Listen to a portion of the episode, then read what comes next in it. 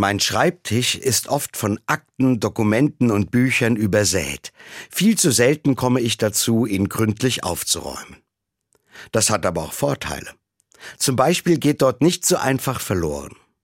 So wie der Osterhase aus Schokolade, der dort seit April in einer Ecke steht.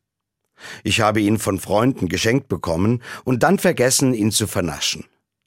Jetzt steht er da, verpackt in goldener Folie, und manchmal denke ich mir, er sieht mich mit seinen Schokoladenaugen an. Heute, an aller Seelen, bin ich froh, dass er noch da ist.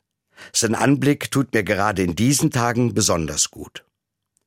Wie viele andere bin auch ich in den letzten Tagen auf dem Friedhof gewesen und habe die Gräber von Verwandten und Freunden besucht.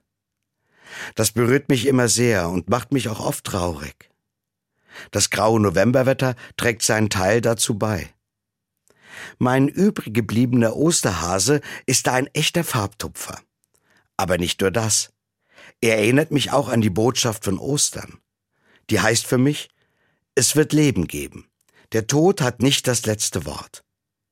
Genau das erhoffe ich für die Menschen, die gestorben sind. Auch für meinen Vater, für einen guten alten Freund und für ganz viele andere.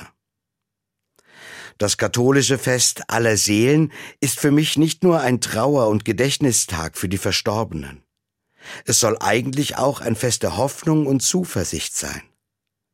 In vielen Kirchen gibt es Zeichen dafür, die genau das ausdrücken. In meiner Pfarrkirche werden heute Kerzen für die Menschen aufgestellt, die im letzten Jahr gestorben sind. Sie stehen für Licht, Hoffnung und für Ostern.